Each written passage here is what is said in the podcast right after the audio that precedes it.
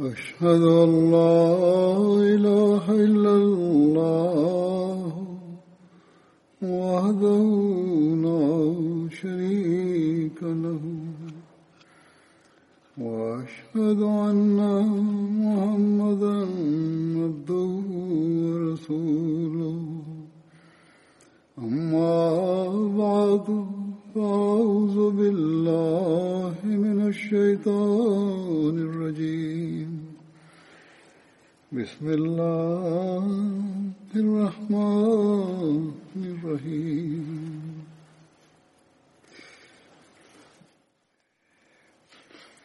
الحمد لله رب العالمين.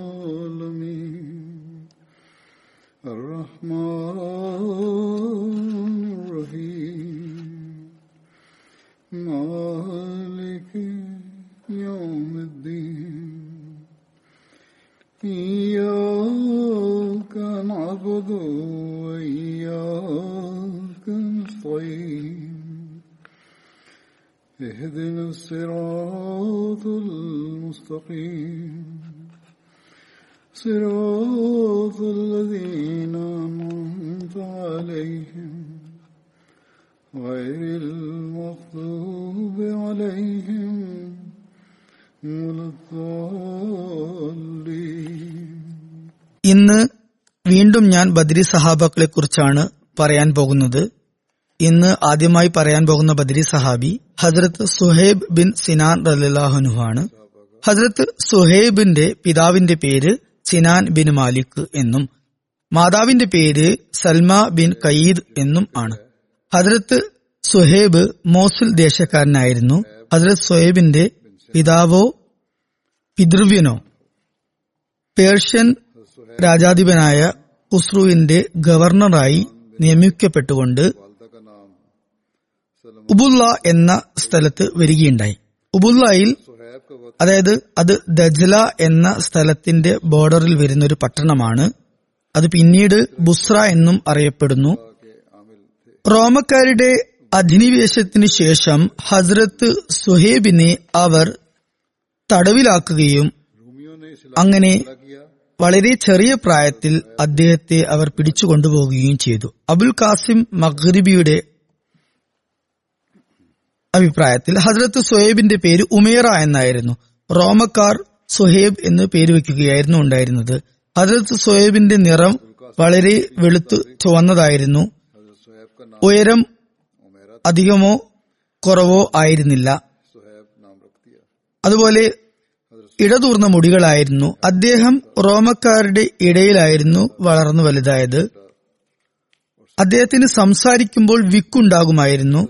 കൽബ് എന്ന വ്യക്തി അദ്ദേഹത്തെ റോമക്കാരിൽ നിന്നും വിലക്ക് വാങ്ങുകയും അദ്ദേഹത്തോടൊപ്പം വേറൊരു വ്യക്തിയും കൂടെ ഉണ്ടായിരുന്നു ഇരുകൂട്ടരും അദ്ദേഹത്തെ മക്കയിലേക്ക് കൊണ്ടുപോകുകയും ചെയ്തു. പിന്നീട് അബ്ദുള്ള ബിൻ ജദാൻ അദ്ദേഹത്തെ വിലക്ക് വാങ്ങുകയും തുടർന്ന് അദ്ദേഹത്തെ സ്വതന്ത്രനാക്കുകയും ചെയ്തു. ഹജ്രത്ത് സുഹൈബ് അബ്ദുള്ള ബിൻ ജദാന്റെ മരണം വരെ അദ്ദേഹത്തോടൊപ്പം മക്കയിൽ താമസിച്ചു. അപ്പോഴാണ് റസൂൽ കരീം സല്ലാ അലൈവലമയെ അള്ളാഹു പ്രവാചകനായി നിയോഗിച്ചത്. ഒരു നിവേദനത്തിന്റെ അടിസ്ഥാനത്തിൽ ഹജ്രത്ത് സുഹേബിന്റെ മക്കൾ പറയുന്നത് ഹജ്രത് സുഹേബിന് ബുദ്ധിയും ബോധവും വന്ന പ്രായത്തിൽ തന്നെ അദ്ദേഹം റോം വിട്ട് നാട് വിട്ടു പോകുകയുണ്ടായി. അങ്ങനെ മക്കയിൽ എത്തിച്ചേരുകയുണ്ടായി. അബ്ദുള്ള ബിൻ ജദ്ആന്റെ അഭയാർത്ഥിയായി അദ്ദേഹം താമസിച്ചു.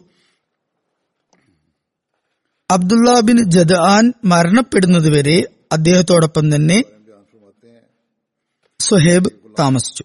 ഹജറത്ത് മുസ്ലിം റഹ്ലാൻഹു ഇതേക്കുറിച്ച് വിവരിക്കുന്നുണ്ട്. റോമിൽ നിന്നും പിടികൂടപ്പെട്ട് വന്ന ഒരു അടിമയുണ്ടായിരുന്നു സുഹൈബ്. അദ്ദേഹം അബ്ദുല്ലാബിൻ ജദ് ആന്റെ അടിമയായിരുന്നു. പിന്നീട് അദ്ദേഹം മോചിതനായി.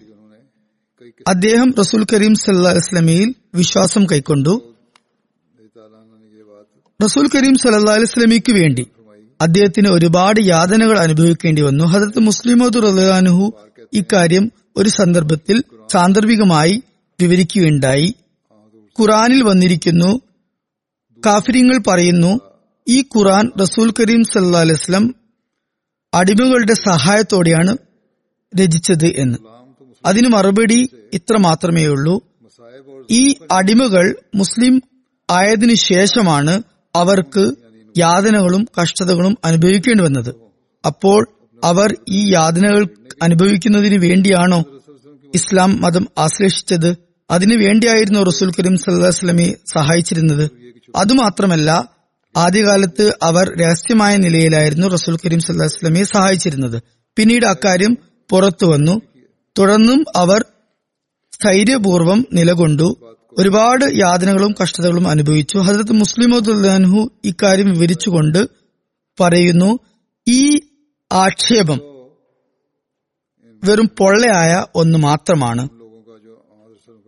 റസൂൽ കരീം സല്ലാസ്ലമയിലും അതുപോലെ അള്ളാഹുയിലും വിശ്വാസം കൈക്കൊള്ളുകയും അതുപോലെ സ്ഥിരചിത്തത പ്രദർശിപ്പിക്കുകയും ചെയ്തവരായിരുന്നു അവർ. റസൂൽ കരീം സല്ലാസ്ലമയിൽ നിന്നുമായിരുന്നു അവർ ഇസ്ലാം പഠിച്ചത്. അതുപോലെ അള്ളാഹുവിന്റെ വഹിയിലും അവർക്ക് വിശ്വാസമുണ്ടായിരുന്നു. അങ്ങനെ സാന്ദർഭികമായി ഇക്കാര്യം ഹസരത് മുസ്ലിം അവർ സൂചിപ്പിക്കുകയുണ്ടായി. ഹസരത് അമ്മാർ ബിൻ യാസർ പറയുന്നു ഞാൻ സുഹേബിനെ ദാറുൽ അർക്കമിന്റെ വാതിൽക്കൽ വെച്ച് കാണുകയുണ്ടായി. അപ്പോൾ റസൂൽ കരീം സല്ലാസ്ലം അകത്ത് ഇരിക്കുന്നുണ്ടായിരുന്നു. ഞാൻ അദ്ദേഹത്തോട് ചോദിച്ചു താങ്കൾ എന്തിനാണ് വന്നത്? സോയിബ് എന്നോട് തിരിച്ചും അതേ കാര്യം ചോദിച്ചു. ഞാൻ പറഞ്ഞത് ഞാൻ ആഗ്രഹിക്കുന്നത് റസൂൽ കരീം സല്ലാ അലൈഹി സ്വലമയുടെ സവിധത്തിൽ ഹാജരായിക്കൊണ്ട് അങ്ങയുടെ ഭാഷണം ശ്രവിക്കാനാണ്. ഹജരത്ത് സോയിബ് പറഞ്ഞു ഞാനും അതുതന്നെയാണ് ആഗ്രഹിക്കുന്നത്. ഹജരത്ത് അമ്മാർ പറയുന്നു പിന്നീട് ഞങ്ങൾ രണ്ടുപേരും ചെന്ന് റസൂൽ കരീം സല്ലാ സ്വലമയുടെ സവിധത്തിൽ ഹാജരായി. അപ്പോൾ അങ്ങ് ഞങ്ങൾക്ക് മുമ്പാകെ ഇസ്ലാമിനെ കുറിച്ച് വിവരിച്ചു. ഞങ്ങൾ അങ്ങനെ ഇസ്ലാം ആശ്ലേഷിച്ചു. അന്ന് പകൽ മുഴുവൻ ഞങ്ങൾ അവിടെ തന്നെ തങ്ങി. രാത്രിയായപ്പോൾ അവിടെ നിന്ന് രഹസ്യമായി പുറപ്പെട്ടു. ഹജരത് അമ്മാറും ഹജരത് സുയേബും മുപ്പതിലധികം പേർ ഇസ്ലാം മതം ആശ്ലേഷിച്ചതിന് ശേഷമാണ് ഇസ്ലാമിൽ കടന്നു വന്നത് ഹരത് അനസ് വിവരിക്കുന്നു. റസൂൽ കരീം സല്ലാസ്ലം പറഞ്ഞു ഇസ്ലാം മതം ആശ്ലേഷിച്ചവരിൽ മുൻപന്തിയിലുള്ളത് നാലു പേരാണ്. പറയുന്നു റസൂൽ കരീം സല്ലാസ്ലം എന്നോട് പറഞ്ഞു അറബുകളിൽ മുൻപന്തിയിലുള്ളത് താങ്കളാണ് റോമികളിൽ മുൻപന്തിയിലുള്ളത് സുഹൈബാണ് പാർസി വംശജരിൽ മുൻപന്തിയിലുള്ളത് സൽമാനാണ് അതുപോലെ ഹബ്ഷുകളിൽ മുൻപന്തിയിലുള്ളത് ബിലാലുമാണ്. ഹജരത് അബ്ദുല്ലാബിൻ മസൂദ് വിവരിക്കുന്നു ആദ്യമായി ഇസ്ലാമിനെ കുറിച്ച് പ്രഖ്യാപിച്ച ആളുകൾ. റസൂൽ കരീം സല്ലാസ്ലമിൽ ശരീരത്ത് ഇറങ്ങി. അദ്ദേഹത്തിന് ശേഷം ഹജരത് സാദ് തുടർന്ന് ഹജരത് അബൂബക്കർ ഹജരത് അമ്മാർ അമ്മാറിന്റെ മാതാവായ സുമയ്യ പിന്നീട് ഹജരത് സുഹേബ് ഹജരത് ബിലാൽ ഹജരത് മിഗ്ദാദ് എന്നിവരായിരുന്നു. റസൂൽ കരീം സല്ലാ അലൈഹി സ്വലമേക്ക് തന്റെ പിതൃവ്യനായ അബൂ താലിബിന്റെ സംരക്ഷണമുണ്ടായിരുന്നു. അതുപോലെ അബൂബക്കർ അള്ളാഹുനുവിന് അതുപോലെ തന്നെ അബൂബക്കർ റലാഹു അനുഹുവിന് അദ്ദേഹത്തിന്റെ സമുദായത്തിന്റെ സംരക്ഷണവും ഉണ്ടായിരുന്നു. ഇതിനെക്കുറിച്ച് ഞാൻ കഴിഞ്ഞ കുത്തുബയിൽ പറഞ്ഞതാണ് ഇത് നിവേദകന്റെ അഭിപ്രായം മാത്രമാണ്. റസൂൽ കരീം സല്ലാ അലൈഹി സ്വലമയ്ക്കും ഹജറത്ത് അബൂബക്കർ റഹ്ലാനുഹുവിനും ഒരുപാട് യാതനകൾ അനുഭവിക്കേണ്ടതായി വന്നിട്ടുണ്ട്. തുടക്കകാലത്ത് കുറച്ച് സംരക്ഷണം അവർക്ക് ലഭിച്ചുവെങ്കിലും പിന്നീട് അവർക്കും ഒരുപാട് ബുദ്ധിമുട്ടുകൾ അനുഭവിക്കേണ്ടതായി വന്നിട്ടുണ്ട്. എന്തായാലും നിവേദകൻ പറയുന്നു മറ്റുള്ളവരെ മുഷ്രിക്കീങ്ങൾ പിടികൂടുകയും ഇരുമ്പിന്റെ മാർച്ചട്ടകൾ ധരിപ്പിച്ചുകൊണ്ട് അവരെ പൊള്ളുന്ന വെയിലിൽ നിർത്തുകയും ചെയ്തിരുന്നു. അവരെ എല്ലാവരെയും കൊടിയ പീഡനങ്ങൾ ഏൽപ്പിച്ചുകൊണ്ട് അവർ പറയുന്ന കാര്യങ്ങൾ അംഗീകരിക്കാൻ നിർബന്ധം ചെലുത്തുമായിരുന്നു. എന്നാൽ ഒരു വ്യക്തി മാത്രം ഇതിൽ നിന്നും വേറിട്ട് നിന്നിരുന്നു. അത് ഹജറത്ത് ബിലാൽ റലിയല്ലാഹു ആയിരുന്നു. അദ്ദേഹം തന്റെ ജീവനെ പോലും അള്ളാഹുവിനു വേണ്ടി വിലവെച്ചിരുന്നില്ല. അതുപോലെ തന്റെ സമുദായത്തെയും അദ്ദേഹം മറന്നുപോയിരുന്നു. അദ്ദേഹത്തെ അവർ പിടികൂടുകയും തെരുവു ചെക്കന്മാരുടെ കയ്യിൽ ഏൽപ്പിക്കുകയും അവർ അദ്ദേഹത്തെ മദീനയുടെ തെരുവോരങ്ങളിൽ വലിച്ചിഴച്ചു കൊണ്ടുപോവുകയും ചെയ്യുമായിരുന്നു. ബിലാൽ അഹദ് അഹദ് അള്ളാഹു ഏകനാണ് എന്ന് പറഞ്ഞുകൊണ്ട് ഇരിക്കുമായിരുന്നു എന്തായാലും ഈ പ്രയാസങ്ങളും ബുദ്ധിമുട്ടുകളുമൊക്കെ എല്ലാവരും തന്നെ അനുഭവിക്കുകയുണ്ടായി. ഞാൻ പറഞ്ഞതുപോലെ എല്ലാവരും അവരുടെ ഈമാനിൽ അടിയുറച്ചു നിന്നു. എന്തായാലും ഹജ്രത്ത് ബിലാലിനെ കുറിച്ച് ഉള്ള നിവേദനമാണ് ഇത്. ഹജ്രത്ത് ബിലാലിന് ഒരുപാട് യാതനകൾ അനുഭവിക്കേണ്ടതായി വന്നു. മറ്റൊരു നിവേദനമുണ്ട് ഹജറത്ത് സുഹേബ് മറ്റുള്ളവരുടെ കണ്ണിൽ വളരെ ദുർബലനായ ഒരു വ്യക്തിയായിരുന്നു. മക്കയിൽ അള്ളാഹുവിന്റെ മാർഗത്തിൽ അദ്ദേഹത്തിന് കൊടിയ പീഡനങ്ങൾ ഏൽക്കേണ്ടി വന്നു. ഒരുപാട് പ്രശ്നങ്ങൾ സഹിക്കേണ്ടി വന്നു.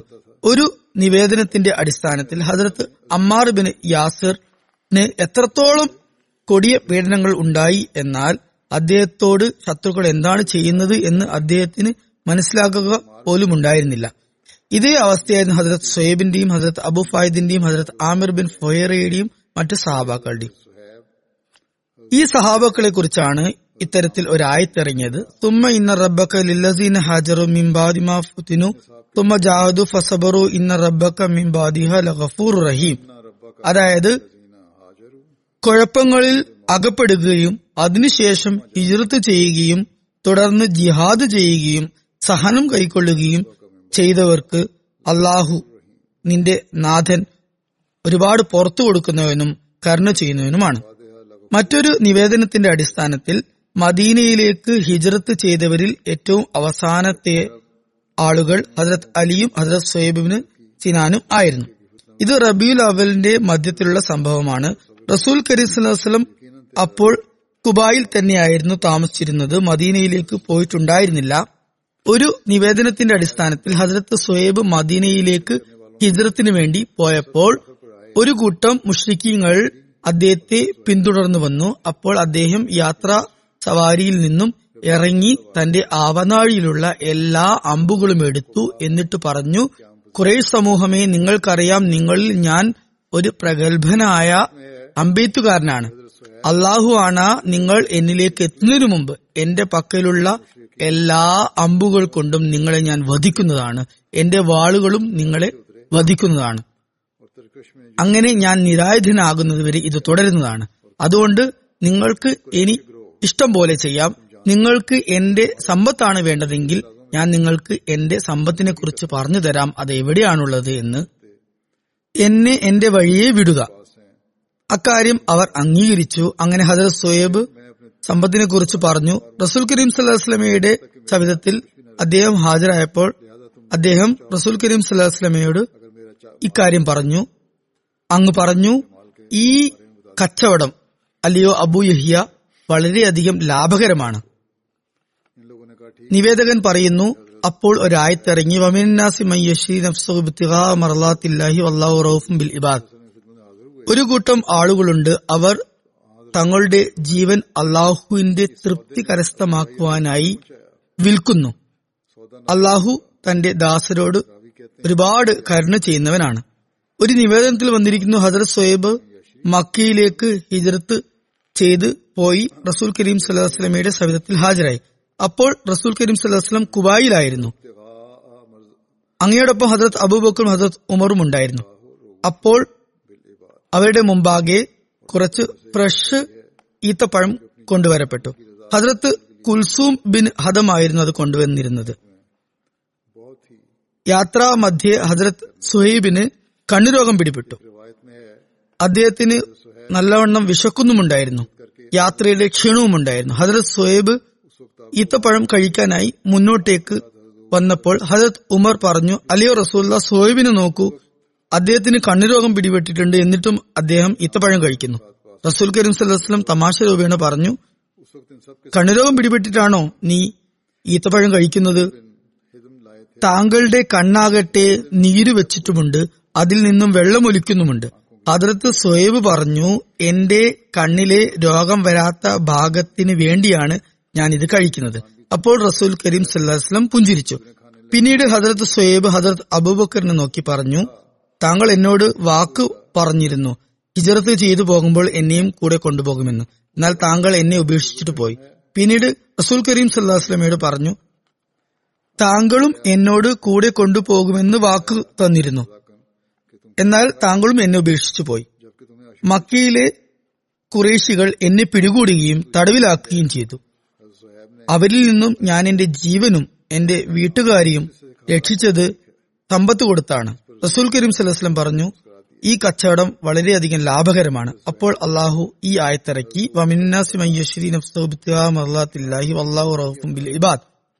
ജനങ്ങളിൽ ഒരു കൂട്ടർ തങ്ങളുടെ ജീവൻ അള്ളാഹുവിന്റെ തൃപ്തി കരസ്ഥമാക്കുവാനായി വിൽക്കുന്നു. അവർ കുമേൽ അള്ളാഹു കരുണ ചൊരിയുന്നവനാണ്.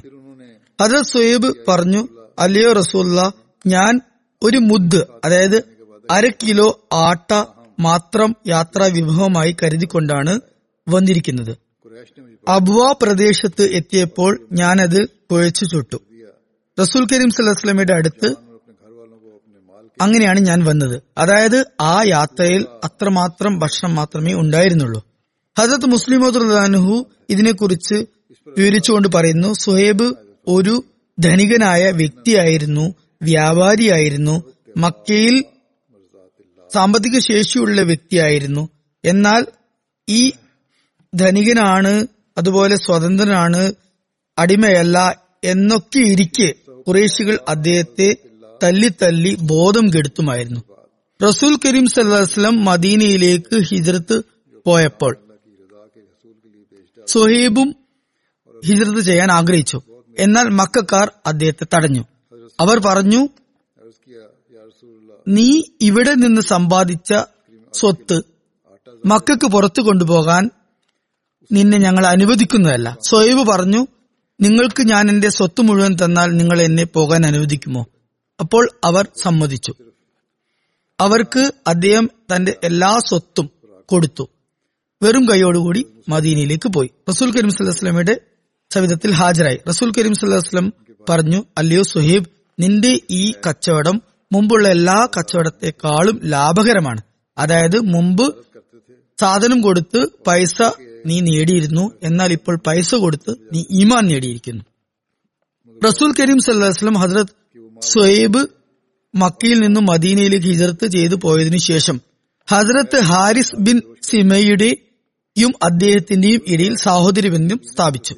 ഹസ്രത് സുഹൈബ് ബദർ ഉഹദ് ഖന്തക് തുടങ്ങി എല്ലാ യുദ്ധങ്ങളിലും റസൂൽ കരീം സല്ലാ അലിസ്ലമിയോടൊപ്പം ഉണ്ടായിരുന്നു. ഹജരത്ത് ആയിസ് ബിൻ അമർ നിവേദനം ചെയ്യുന്നു. ഹജരത്ത് സൽമാൻ ഹജരത് സുഹൈബ് ഹജരത് ബിലാൽ ഇവരെല്ലാവരും ഇരിക്കുകയായിരുന്നു. അപ്പോൾ അതിലൂടെ അബു സുഫിയാൻ ബിൻ ഹറബ് കടന്നുപോയി. ആളുകൾ പറഞ്ഞു അള്ളാഹുവിന്റെ വാൾ ഇപ്പോഴും അള്ളാഹുവിന്റെ ഒരു ശത്രുവിന്റെ മേൽ പതിച്ചിട്ടില്ല. അപ്പോൾ ഹജത് അബൂബക്കർ അവരോട് ചോദിച്ചു കുറേഷിന്റെ ഒരു നേതാവിനെ കുറിച്ചാണ് നിങ്ങൾ ഇങ്ങനെ പറയുന്നത്. ഇക്കാര്യം റസൂൽ കരീം സല്ലാസ്ലമക്ക് അറിയാനിടയായി. അപ്പോൾ റസൂൽ കരീം സല്ലാസ്ലം പറഞ്ഞു അല്ലയോ അബുബക്കർ താങ്കൾ അവരെ പ്രകോപിതരാക്കി എന്ന് തോന്നുന്നു. താങ്കൾ അവരെ പ്രകോപിതരാക്കി എങ്കിൽ താങ്കൾ അള്ളാഹുവിനെയും പ്രകോപിതരാക്കിയിരിക്കുന്നു. അപ്പോൾ ഹജരത്ത് അബൂബക്കർ അവരുടെ അടുത്ത് തിരിച്ചു വന്നുകൊണ്ട് പറഞ്ഞു അല്ലയോ എന്റെ സഹോദരങ്ങളെ നിങ്ങൾ പ്രകോപിതരായോ? അപ്പോൾ അവർ പറഞ്ഞു അങ്ങനെയൊന്നുമില്ല. അള്ളാഹു താങ്കൾക്ക് പൊറത്തു തരുമാറാകട്ടെ. ഹസ്രത്ത് സുഹേബ് വിവരിക്കുന്നു റസൂൽ കരീം സലല്ലാഹു അലൈഹി സ്വലമയോടൊപ്പം ഞാൻ യുദ്ധത്തിലുമുണ്ടായിരുന്നു. അങ്ങ് ബയ്യത്ത് വാങ്ങിക്കുമ്പോഴും ഞാനുണ്ടായിരുന്നു. അങ്ങ് യാത്രാ സംഘങ്ങൾ പറഞ്ഞയക്കുമ്പോഴും ഞാനുണ്ടായിരുന്നു. അങ്ങയോടൊപ്പം ചെറുതും വലുതുമായ എല്ലാ യുദ്ധത്തിലും ഞാനുണ്ടായിരുന്നു. അങ്ങയുടെ ഇടതോ വലതോ ആയിട്ട് ഞാൻ നിൽക്കുമായിരുന്നു. മറ്റുള്ളവർ മുൻനിരയിൽ അപകടമുണ്ട് എന്ന് കരുതുമ്പോൾ ഞാൻ മുൻനിരയിലേക്ക് പോകുമായിരുന്നു. മറ്റുള്ളവർക്ക് പിൻനിരയിൽ അപകടം മണക്കുമ്പോൾ ഞാൻ പിൻനിരയിലേക്ക് പോകുമായിരുന്നു. ഞാൻ റസൂൽ കരീം സല്ലാസ്ലം മരിക്കുന്നതുവരെ ഒരിക്കൽ പോലും അങ്ങയെ ശത്രുക്കളുടെയും എന്റെയും ഇടയിൽ ആക്കുന്ന ഒരു അവസരവും ഞാൻ സൃഷ്ടിച്ചിട്ടുണ്ടായിരുന്നില്ല. ഹദ്രത് സോയേബ് വാർദ്ധക്യത്തിൽ ആളുകളെ ഒരുമിച്ച് കൂട്ടി തന്റെ യുദ്ധവേളകളിലുള്ള രസകരമായ സംഭവങ്ങൾ വിവരിക്കുമായിരുന്നു. ഹദ്രത്ത് സുഹേബിന്റെ ഭാഷ അജ്മിയായിരുന്നു. അതായത് അറബികൾ സംസാരിക്കുന്നത് പോലെ ശുദ്ധമായ അറബി അദ്ദേഹം സംസാരിച്ചിരുന്നില്ല. സെയ്ദ് ബിൻ അസ്ലം തന്റെ പിതാവിൽ നിന്നും നിവേദനം ചെയ്യുന്നു ഞാൻ ഹസരത്ത് ഉമറിന്റെ കൂടെ പോവുകയായിരുന്നു. അങ്ങനെ ഹസരത് സുഹേബിന്റെ ഒരു തോട്ടത്തിലെത്തി. അത് ആലിയ എന്ന സ്ഥലത്ത് ഉള്ളതാണ്. ഹസരത്ത് സൊയേബ് ഹസരത് ഉമറിനെ കണ്ടതും യനാസ് യനാസ് എന്ന് വിളിക്കാൻ തുടങ്ങി. അന്നാസ് എന്ന് പറഞ്ഞതുപോലെ ഹസരത് ഉമറിന് തോന്നി. അതായത് ജനങ്ങളെ എന്ന് വിളിക്കുന്നത് പോലെ ഹസരത് ഉമർ ചോദിച്ചു ഇയാൾ എന്തിനാണ് ജനങ്ങളെ വിളിക്കുന്നത്? അപ്പോൾ നിവേദകൻ പറഞ്ഞു അദ്ദേഹത്തിന് ഒരു അടിമയുണ്ട്. അയാളെയാണ് വിളിക്കുന്നത്. ആ അടിമയുടെ പേര് യോഹനസ് എന്നാണ്. എന്നാൽ അദ്ദേഹത്തിന്റെ നാവിൽ വിക്കുള്ളത് കൊണ്ടാണ് അദ്ദേഹം ഇങ്ങനെ പറയുന്നത്. അവിടെ അങ്ങനെ സംസാരമുണ്ടായി. അതിനുശേഷം ഹസരത്ത് ഉമർ അദ്ദേഹത്തോട് പറഞ്ഞു അല്ലയോ സുഹീബ് മൂന്ന് കാര്യങ്ങളിൽ മാത്രമാണ് ഞാൻ നിന്നിൽ ന്യൂനത കാണുന്നത്. അവ ഇല്ലെങ്കിൽ നിനക്കുമേൽ ഞാൻ ആർക്കും തന്നെ ശ്രേഷ്ഠത കൽപ്പിക്കുമായിരുന്നില്ല. ഞാൻ കാണുന്നു നീ സ്വയം അറബിയാണെന്ന് പറയുന്നു. എന്നാൽ നിന്റെ ഭാഷ അജ്മിയാണ്. നീ നിന്റെ കുലനാമം അബൂ യഹിയ എന്ന് പറയുന്നു. എന്നാൽ അത് ഒരു നബിയുടെ പേരാണ്. നീ നിന്റെ സമ്പത്ത് ദുർവ്യയം ചെയ്യുന്നു. ഹദ്രത് സൊയേബ് മറുപടിയായി പറഞ്ഞു ഞാൻ സമ്പത്ത് ദുർവ്യയം ചെയ്യുന്ന കാര്യത്തെക്കുറിച്ച് പറയുകയാണെങ്കിൽ എവിടെ ചെലവാക്കണം എന്ന് തോന്നുന്നുവോ അവിടെയാണ് ഞാൻ ചെലവാക്കുന്നത്. എന്റെ കുലനാമത്തെക്കുറിച്ച് പറയുകയാണെങ്കിൽ അത് റസൂൽ കരീം സല്ലാസ്ലമാണ് അബു യഹിയ എന്ന് വെച്ചിട്ടുള്ളത്. അതൊരിക്കലും തന്നെ ഞാൻ ഉപേക്ഷിക്കുകയില്ല. അതുപോലെ ഞാൻ അറബി ആണ് എന്ന് പറയുന്നതിനെ കുറിച്ചാണ് പറയുന്നതെങ്കിൽ റോമക്കാരുടെ ഇടയിലാണ് ഞാൻ വളരെ ചെറുപ്പത്തിൽ തന്നെ തടവുകാരനായി കൊണ്ടുവരപ്പെട്ടത്. അതുകൊണ്ടാണ് ഞാൻ അവയുടെ ഭാഷ പഠിച്ചത്.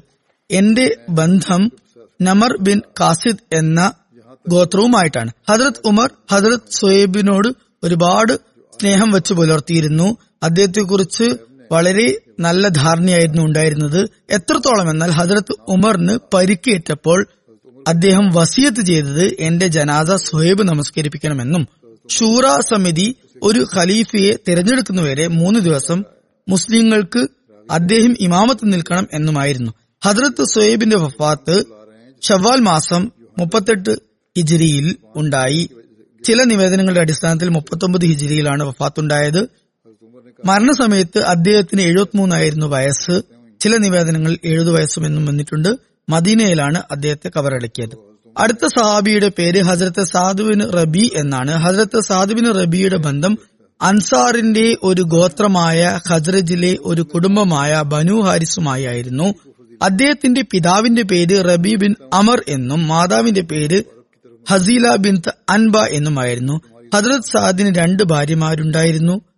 ഒരാളുടെ പേര് അമ്ര ബിൻ ഹസം എന്നും രണ്ടാമത്തെ ആളുടെ പേര് ഹബീബ ബിൻ സെയ്ദ് എന്നുമായിരുന്നു. ഹസരത്ത് സാദ് ബിൻ റബീക്ക് രണ്ട് പെൺകുട്ടികൾ ഉണ്ടായിരുന്നു ഒരു മകൾ ഉമ്മ സാദ്. ഉമ്മ സയ്യിദും എന്നും ഒരിടത്ത് വന്നിട്ടുണ്ട്. അവരുടെ യഥാർത്ഥ നാമം ജമീല എന്നാണ്. ഹജറത്ത് സാദ് ബിൻ റബി ജാഹിലിയ കാലഘട്ടത്തിൽ തന്നെ അക്ഷരാഭ്യാസം നേടിയിരുന്നു. അക്കാലത്ത് അങ്ങനെയുള്ളവർ കുറവായിരുന്നു. ഹജറത്ത് സാദ് ബനു ഹാരിസ് ഗോത്രത്തിലെ ഒരു നക്കീബ് ഒരു മേൽനോട്ടക്കാരനായിരുന്നു. അദ്ദേഹത്തോടൊപ്പം ഹജറത്ത് അബ്ദുള്ള ബിൻ റവാഹിയും ആ ഗോത്രത്തിൽ നക്കീബായി ഉണ്ടായിരുന്നു. ഹജ്രത്ത് സാദ് ഒന്നാമത്തെ അക്ബാ ബയ്യത്തിലും രണ്ടാമത്തെ അക്ബാ ബയ്യത്തിലും പങ്കെടുത്തിരുന്നു. മദീനയിൽ ഹിദ്രത്ത് ചെയ്ത സമയത്ത് റസൂൽ കരീം സല്ലാസ്ലം ഹദ്രത് സാദിനെയും ഹദ്രത്ത് അബ്ദുറഹ്മാൻ ബിൻ ഓഫിനെയും സഹോദര്യ ബന്ധത്തിൽ കൂട്ടിച്ചേർത്തു. സഹി ബുഖാരിയുടെ ഒരു നിവേദനത്തിൽ ഹജറത്ത് അബ്ദുറഹ്മാൻ ബിൻ ഓഫ് വിവരിക്കുന്നു ഞങ്ങൾ മദീനയിൽ വന്നപ്പോൾ റസൂൽ കരീം സല്ലാസ്ലം എന്നെയും സാദുബിൻ റബിയെയും സഹോദര ബന്ധത്തിൽ ഏർപ്പെടുത്തി. ഞാൻ സാദിബിന് റബീനോട് പറഞ്ഞു ഞാൻ അൻസാറുകളിൽ വെച്ച് ഏറ്റവും ധനികനാണ്. ഞാൻ അതുകൊണ്ട് എന്റെ സമ്പത്ത് പകുതി നിനക്ക് തരാം. അതുപോലെ എനിക്ക് രണ്ട് ഭാര്യമാരുണ്ട്. താങ്കൾ ആഗ്രഹിക്കുന്ന ഒരാളെ എടുത്തുകൊള്ളുക. ഞാൻ തലാക്ക് നൽകാം. അതുപോലെ ഇദ്ദ കാലാവധി കഴിഞ്ഞാൽ താങ്കൾക്ക് അവരെ വിവാഹം ചെയ്യാവുന്നതുമാണ്. ഇത് കേട്ടപ്പോൾ ഹജറത്ത് അബ്ദുറഹ്മാൻ ഹജറത്ത് സാദിനോട് പറഞ്ഞു എനിക്ക് അതിന്റെ ആവശ്യമില്ല.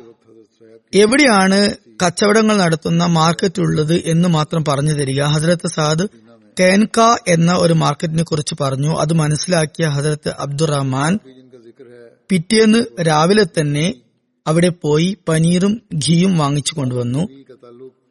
അതുപോലെ എല്ലാ ദിവസവും രാവിലെ അദ്ദേഹം മാർക്കറ്റിൽ പോയി വന്നുകൊണ്ടിരുന്നു. കുറച്ചു കാലം കഴിഞ്ഞപ്പോൾ തന്നെ ഹജരത്ത് അബ്ദുറഹ്മാൻ വന്നു. അദ്ദേഹത്തിന് മേൽ കുങ്കുമത്തിന്റെ അടയാളമുണ്ടായിരുന്നു റസൂൽ കരീം സലഹുസ്ലമയുടെ സവിധത്തിൽ ഹാജരായപ്പോൾ റസൂൽ കരീം സലഹുസ്ലമയ്ക്ക് മനസ്സിലായില്ല എന്താ കാര്യമെന്ന്. സാധാരണ നിലയിൽ കുങ്കുമം ഉണ്ടാകുക പുതുതായി വിവാഹം കഴിച്ച ആളുകളുടെ മേത്താണ്. അപ്പോൾ റസൂൽ കരീം സലഹുസ്ലം ചോദിച്ചു താങ്കളുടെ വിവാഹം നടന്നു? അദ്ദേഹം മറുപടി പറഞ്ഞു അതെ. അപ്പോൾ റസൂൽ കരീം സല്ലാസ്ലം ചോദിച്ചു ആരുമായി? അപ്പോൾ അദ്ദേഹം പറഞ്ഞു അൻസാറിലുള്ള ഒരു സ്ത്രീയുമായി. അപ്പോൾ അങ്ങ് ചോദിച്ചു എത്രയാണ് മഹർ കൊടുത്തത്? അപ്പോൾ അദ്ദേഹം പറഞ്ഞു ഒരു കിഴി സ്വർണം അല്ലെങ്കിൽ ഒരു കിഴിയുടെ അത്ര സ്വർണം കൊടുത്തു. റസൂൽ കരീം സലഹ്സ്ലം പറഞ്ഞു വലീമ നടത്തുക. അത് ഒരു ആടിനെ അറുത്തായാലും ശരി. അദ്ദേഹത്തിന് തന്റെ കഴിവനുസരിച്ച് വലീമ നടത്താൻ വേണ്ടി അങ്ങ് ഉപദേശിച്ചു. ഹജ്രത്ത് സാദുബിന് റബിയ ബദറിലും ഉഹദിലും പങ്കെടുത്തു. ഉഹദ് യുദ്ധത്തിൽ ഷഹീദാകുകയുണ്ടായി. ഉഹദ് യുദ്ധത്തിന്റെ ദിവസം റസൂൽ കരീം സല്ലാസ്ലം പറഞ്ഞു എനിക്ക് സാദിനെക്കുറിച്ചുള്ള വിവരം ആരാണ് നൽകുക? അപ്പോൾ ഒരു വ്യക്തി പറഞ്ഞു ഞാൻ വിവരം നൽകാം. അങ്ങനെ അദ്ദേഹം യുദ്ധമൈതാനത്തിലേക്ക് പോയി. അവിടെ വധിക്കപ്പെട്ടവരുടെ കൂട്ടത്തിൽ തിരിഞ്ഞു നോക്കി അത് സാദിനെ ആ വ്യക്തി കണ്ടു. അത് സാദ് ചോദിച്ചു താങ്കൾ എന്ത് കാര്യത്തിനാണ് വന്നത്? അപ്പോൾ അദ്ദേഹം പറഞ്ഞു റസൂൽ കരീം സലഹ്സ്ലം എന്നെ താങ്കളുടെ വിവരം അറിയിക്കാൻ വേണ്ടിയാണ് അയച്ചിരിക്കുന്നത്. അപ്പോൾ ഹദർ സാദ് പറഞ്ഞു റസൂൽ കരീം സല്ലാ അലൈസ്ലമയുടെ സവിധത്തിൽ എന്റെ സലാം എത്തിക്കണം. റസൂൽ കരീം സല്ലാസ്ലമയോട് പറയണം എനിക്ക് പന്ത്രണ്ട് കുന്ത മുനകളുടെ പരിക്കേറ്റിട്ടുണ്ട് ഞാനുമായി പോരിട്ടവരൊക്കെ നരകത്തിൽ എത്തിക്കഴിഞ്ഞു അതായത് എന്നോട് യുദ്ധം ചെയ്തവരൊക്കെ മരിച്ചു. അതുപോലെ എന്റെ സമുദായത്തോട് പറയണം റസൂൽ കരീം സല്ലാസ്ലം ഷഹീദാവുകയും നിങ്ങളിൽ ആരെങ്കിലും ഒരാൾ പോലും ജീവനോട് ഇരിക്കുകയും ചെയ്താൽ പിന്നെ നിങ്ങൾ കാർക്കും തന്നെ അള്ളാഹുവിന്റെ സവിധത്തിൽ ഒരു ന്യായീകരണവും നടത്താൻ സാധ്യമല്ല. പറയുന്നു അദ്ദേഹത്തിന്റെ അടുത്ത് പോയ വ്യക്തി ഹസരത്ത് അബീബിന് കാബ് ആയിരുന്നു. ഹസരത്ത് സാദ് ഹസരത്ത് അബീബിന് കാബിനോട് പറഞ്ഞു എന്റെ സമുദായത്തോട് പറയണം നിങ്ങളോട് സാധുബിൻ ബിൻ റബി പറയുന്നു. അള്ളാഹുവിനെ ഭയക്കുക. മറ്റൊരു നിവേദനത്തിലുണ്ട്. നിങ്ങൾ അക്കബ രാത്രി റസൂൽ കരീം സല്ലാസ്ലമയോട് ചെയ്ത വാഗ്ദാനം ഓർക്കുക. അള്ളാഹു ആണ്. റസൂൽ കരീം സല്ലാസ്ലമയുടെ അടുത്ത് കാഫിരിയങ്ങൾ എത്തുകയും നിങ്ങളിൽ ഒരാളുടെ പോലും കണ്ണ് തുറന്നിട്ടിരിക്കുകയും അതായത് ഒരാൾ പോലും ജീവനോട് ഇരിക്കുകയും ചെയ്താൽ പിന്നെ അള്ളാഹുവിന്റെ മുമ്പിൽ അവതരിപ്പിക്കാൻ നിങ്ങൾക്ക് യാതൊരു ന്യായീകരണവും ഉണ്ടാകുകയില്ല. ഹജ്രത്ത് അബി ബിൻ കാബ് വിവരിക്കുന്നു ഹജ്രത്ത് സാദിന്റെ അടുത്ത് ഞാൻ ഉണ്ടായിരുന്നു അപ്പോൾ അദ്ദേഹം അവിടെ വെച്ച് വഫാത്തായി. അദ്ദേഹത്തിന് ഒരുപാട് പരിക്കേറ്റിരുന്നു. ഞാൻ റസൂൽ കരീം സല്ലാസ്ലമയുടെ അടുത്ത് വന്നുകൊണ്ട് കാര്യങ്ങളൊക്കെ പറഞ്ഞു സംഭാഷണം കേൾപ്പിച്ചു അവസ്ഥ വിവരിപ്പിച്ചു അദ്ദേഹം ഷെയ്ദായെന്ന് പറഞ്ഞു. അപ്പോൾ റസൂൽ കരീം സല്ലാസ്ലം പറഞ്ഞു അള്ളാഹു അദ്ദേഹത്തിന് മേൽ കരുണ ചൊരിയുമാറാകട്ടെ. അദ്ദേഹം തന്റെ ജീവിതത്തിലും മരണശേഷവും അള്ളാഹുവിന്റെയും അവന്റെ റസൂലിന്റെയും നന്മ മാത്രം ആഗ്രഹിച്ചു. ഹജരത്ത് സാദ് ബിൻ റബിയും ഹജരത്ത് ഖാരിജ ബിൻ സെയ്ദും ഒരേ കബറിലാണ് മറവാടപ്പെട്ടത്. ഹജരത്ത് സാഹിബ്സാദ മിർസ ബഷീർ അഹമ്മദ് സാബ് ഹജരത്ത് സാദിന്റെ ഷാദത്തിനെ കുറിച്ച് വിവരിക്കുന്നുണ്ട്. അദ്ദേഹം എഴുതുന്നു റസൂൽ കരീം സല്ലാസ്ലമും യുദ്ധമൈതാനത്തിൽ പോകുകയുണ്ടായി. ഷുഹദാക്കളുടെ മൃതദേഹങ്ങൾ പരിശോധിക്കുകയുണ്ടായി. ആ ദൃശ്യം അവിടെയുണ്ടായിരുന്ന മുസ്ലിങ്ങളുടെ ഹൃദയഭേദകമായ ദൃശ്യമായിരുന്നു. യുദ്ധം അവസാനിച്ച ശേഷം റസൂൽ കരീം വസല്ലമയ്ക്കും പരിക്കേറ്റിട്ടുണ്ടായിരുന്നു. എന്നിട്ടും അങ്ങ് യുദ്ധമൈതാനത്ത് പോയി. ഷുഹദാക്കളുടെ മൃതദേഹം പരിശോധിച്ചു. അവരെ എപ്രകാരമാണ് മറവാടേണ്ടത്? അതുപോലെ പരിക്കേറ്റവരെ എങ്ങനെ നോക്കണം എന്ന കാര്യങ്ങളൊക്കെ ഉപദേശിച്ചു. എന്തായാലും ആ ദൃശ്യം അവിടെ കൂടിയിരുന്ന മുസ്ലിങ്ങളെ സംബന്ധിച്ചിടത്തോളം വളരെ ഭയാനകവും അവരുടെ കണ്ണുകളിൽ നിന്നും രക്തം വാർന്നു പോകുന്ന നിലയിലുള്ളതുമായിരുന്നു. എഴുപത് മുസ്ലിങ്ങൾ മണ്ണിലും ചോരയിലും കുളിച്ചുകൊണ്ട് ആ മൈതാനത്ത് കിടപ്പുണ്ടായിരുന്നു. അറബുകളുടെ പ്രാകൃതമായ സമ്പ്രദായമായ മുസ്ല എന്ന ഭയാനകമായ ദൃശ്യം അവിടെ അരങ്ങേറുകയുണ്ടായി. അതായത് അവർ ഷഹീദായവരുടെ മുഖം വികൃതമാക്കി. അവരുടെ അവയവങ്ങൾ ഛേദിച്ചു. അദ്ദേഹം എഴുതുന്നു ആ മരണപ്പെട്ടവരിൽ ആറുപേർ മാത്രമേ മുഹാജിരിയങ്ങൾ ഉണ്ടായിരുന്നുള്ളൂ ബാക്കിയുള്ളവരൊക്കെ അൻസാരിയങ്ങളായിരുന്നു കുറേഷും ഇരുപത്തിമൂന്ന് പേർ അവിടെ മരണപ്പെടുകയുണ്ടായി. റസൂൽ കരീം സലഹസ്ലമിയുടെ പിതൃ സഹോദരനും മുലകുടി ബന്ധത്തിൽ സഹോദരനുമായ ഹസരത് ഹംസ ബിൻ അബ്ദുൽ മുത്തലിബിന്റെ മൃതദേഹവും അവിടെ ഉണ്ടായിരുന്നു. അത് കണ്ടപ്പോൾ റസൂൽ കരീം സല്ലാസ്ലം സ്തബ്ധനായി പോയി. കാരണം അക്രമകാരിയായ ഹിന്ദ് അതായത് അബു സുഫിയാന്റെ ഭാര്യ ആ മൃതദേഹത്തെ അതിദാരുണമായ നിലയിൽ വികൃതമാക്കിയിരുന്നു. കുറച്ചു നേരത്തേക്ക് അങ്ങ് മൗനം പാലിച്ചു. അവിടെ തന്നെ നിന്നു. അങ്ങയുടെ മുഖത്ത് ദുഃഖവും കോപവും നീളിച്ചിരുന്നു ഒരു നിമിഷത്തേക്ക് അങ്ങ് ചിന്തിച്ചുപോയി. ഈ മക്കയിലെ പ്രാകൃതരായ ആളുകളോട് അവരുടെ തന്നെ രീതിയിൽ പെരുമാറണം. എന്നാൽ മാത്രമേ അവർക്ക് ബോധം വരികയുള്ളൂ. എന്നാൽ മാത്രമേ അവർക്ക് പാഠം ലഭിക്കുകയുള്ളൂ. എന്നാൽ പെട്ടെന്ന് തന്നെ അങ്ങ് ആ ചിന്ത ഉപേക്ഷിച്ചു സഹനം കൈക്കൊണ്ടു. അതിനുശേഷം റസൂൽ കരീം സല്ലാസ്ലം മുസ്ല എന്ന സമ്പ്രദായത്തെ അതായത് മുഖം വികൃതമാക്കുകയും അതുപോലെ മൃതദേഹത്തിന്റെ അവയവങ്ങൾ ഖണ്ണിക്കുകയും ചെയ്യുന്ന ആ സമ്പ്രദായത്തെ ഇസ്ലാമിൽ എന്നേക്കുമായി നിഷിദ്ധമാക്കി. എന്നിട്ട് പറഞ്ഞു ശത്രു എന്തു തന്നെ ചെയ്താലും ഇത്തരത്തിലുള്ള പ്രാകൃതമായ സമ്പ്രദായങ്ങൾ ഒരു തരത്തിലും സ്വീകാര്യമല്ല. നന്മയുടെയും ഔദാര്യത്തിന്റെയും മാർഗമാണ് അവലംബിക്കേണ്ടത്. അങ്ങയുടെ പിതൃ സഹോദരിയായ സഫിയ ബിൻ അബ്ദുൽ മുത്തലിബും തന്റെ സഹോദരനായ ഹംസയെ ഒരുപാട് സ്നേഹിച്ചിരുന്നു. അവരും മുസ്ലിങ്ങളുടെ ദുരവസ്ഥ കേട്ടുകൊണ്ട് മദീനയിൽ നിന്നും പുറപ്പെട്ടു. അവിടെ എത്തി. റസൂൽ കരീം സല്ലാ അലൈവലം അവരുടെ മകനായ സുബൈർ ബിനിൽ അവാമിനോട് പറഞ്ഞു താങ്കൾ താങ്കളുടെ മാതാവിനോട് പറയുക തന്റെ സഹോദരനെ കാണരുത്. എന്നാൽ ആ സഹോദരിക്ക് തന്റെ സഹോദരനോടുള്ള സ്നേഹം അങ്ങേയറ്റമായിരുന്നു. മകൻ പറഞ്ഞു ഹസ്രത് ഹംസയെ കാണരുത് എന്നാൽ അവർ കാണാൻ നിർബന്ധം പിടിച്ചു. ഞാൻ വാക്കു തരുന്നു. ഞാൻ ക്ഷമ കൈക്കൊള്ളുന്നതായിരിക്കും. ഞാൻ അലമുറ കൂട്ടുന്നതായിരിക്കില്ല. അങ്ങനെ അവർ പോയി തന്റെ സഹോദരന്റെ മൃതദേഹം കണ്ട് ഇന്നാലില്ലാഹി വൈന്നാലി റജൂൻ എന്ന് പറഞ്ഞു. എന്നിട്ട് നിശബ്ദയായി. തുടർന്ന് അദ്ദേഹം എഴുതുന്നു ഖുറേഷ് മറ്റു സഹാബാക്കളുടെ മൃതദേഹത്തോടൊപ്പവും ഇതുപോലെ തന്നെയായിരുന്നു പെരുമാറിയിരുന്നത്. റസൂൽ കരീം സല്ലാസ്ലമിയുടെ പിതൃ സഹോദരിയുടെ മകനായ അബ്ദുല്ല ബിൻ ജഹഷിന്റെ മൃതദേഹവും ഇതുപോലെ വികൃതമാക്കിയിരുന്നു. റസൂൽ കരീം സല്ലാസ്ലം ഒരു മൃതദേഹം കഴിഞ്ഞ് അടുത്ത മൃതദേഹത്തിലേക്ക് പോകും തോറും അങ്ങയുടെ മുഖത്ത് ദുഃഖം നിഴലിച്ചിരുന്നു. ഏകദേശം അതേ സന്ദർഭത്തിലാണ് റസൂൽ കരീം സല്ലാസ്ലം പറഞ്ഞത് താതുബിന് റബി റയീസ് അൻസാറിനെ കുറിച്ച് ആരെങ്കിലും വിവരം കൊണ്ടുവരിക. അദ്ദേഹം ജീവിച്ചിരിപ്പുണ്ടോ ഷഹീദായോ എന്നറിയില്ല. കാരണം യുദ്ധവേളയിൽ ഞാൻ അദ്ദേഹത്തെ കണ്ടിരുന്നു. അദ്ദേഹം ശത്രുക്കളുടെ കുന്തമുനകൾക്ക് ഇടയിൽ കുടുങ്ങിയിരുന്നു. റസൂൽ കരീം സലഹ്സ്ലമയുടെ കൽപ്പന കേട്ടപ്പോൾ ഒരു അൻസാരി സഹാബിയായ അബി ബിൻ കാബ് യുദ്ധമൈതാനത്തിലേക്ക് പോയി അവിടെ സാദിനെ തെരഞ്ഞു. എന്നാൽ ഒന്നും മനസ്സിലാക്കാൻ സാധിച്ചില്ല. അവസാനം ഉറക്കെ വിളിക്കാൻ തുടങ്ങി. സാദിന്റെ പേരെടുത്ത് വിളിക്കാൻ തുടങ്ങി. എന്നാൽ ഒന്നും തന്നെ മനസ്സിലാക്കാൻ സാധിച്ചില്ല. നിരാശനായിക്കൊണ്ട് അദ്ദേഹം തിരിച്ചു വരുമ്പോൾ അദ്ദേഹം കരുതി റസൂൽ കരീം സലഹ്സ്ലമിയുടെ പേര് എടുത്തുകൊണ്ട് ഞാൻ വിളിക്കുകയാണെങ്കിൽ എന്തെങ്കിലും മനസ്സിലാക്കാൻ സാധിച്ചെങ്കിലോ? അതുകൊണ്ട് റസൂൽ കരീം സലഹ്സ്ലമിയുടെ പേരെടുത്തുകൊണ്ട് അദ്ദേഹം ഉറക്കി വിളിച്ചു. അല്ലയോ സാദിബിന് റബി താങ്കൾ എവിടെയാണ്? എന്നെ റസൂൽ കരീം സലഹ്സ്ലം താങ്കളുടെ അടുത്തേക്ക് അയച്ചതാണ്.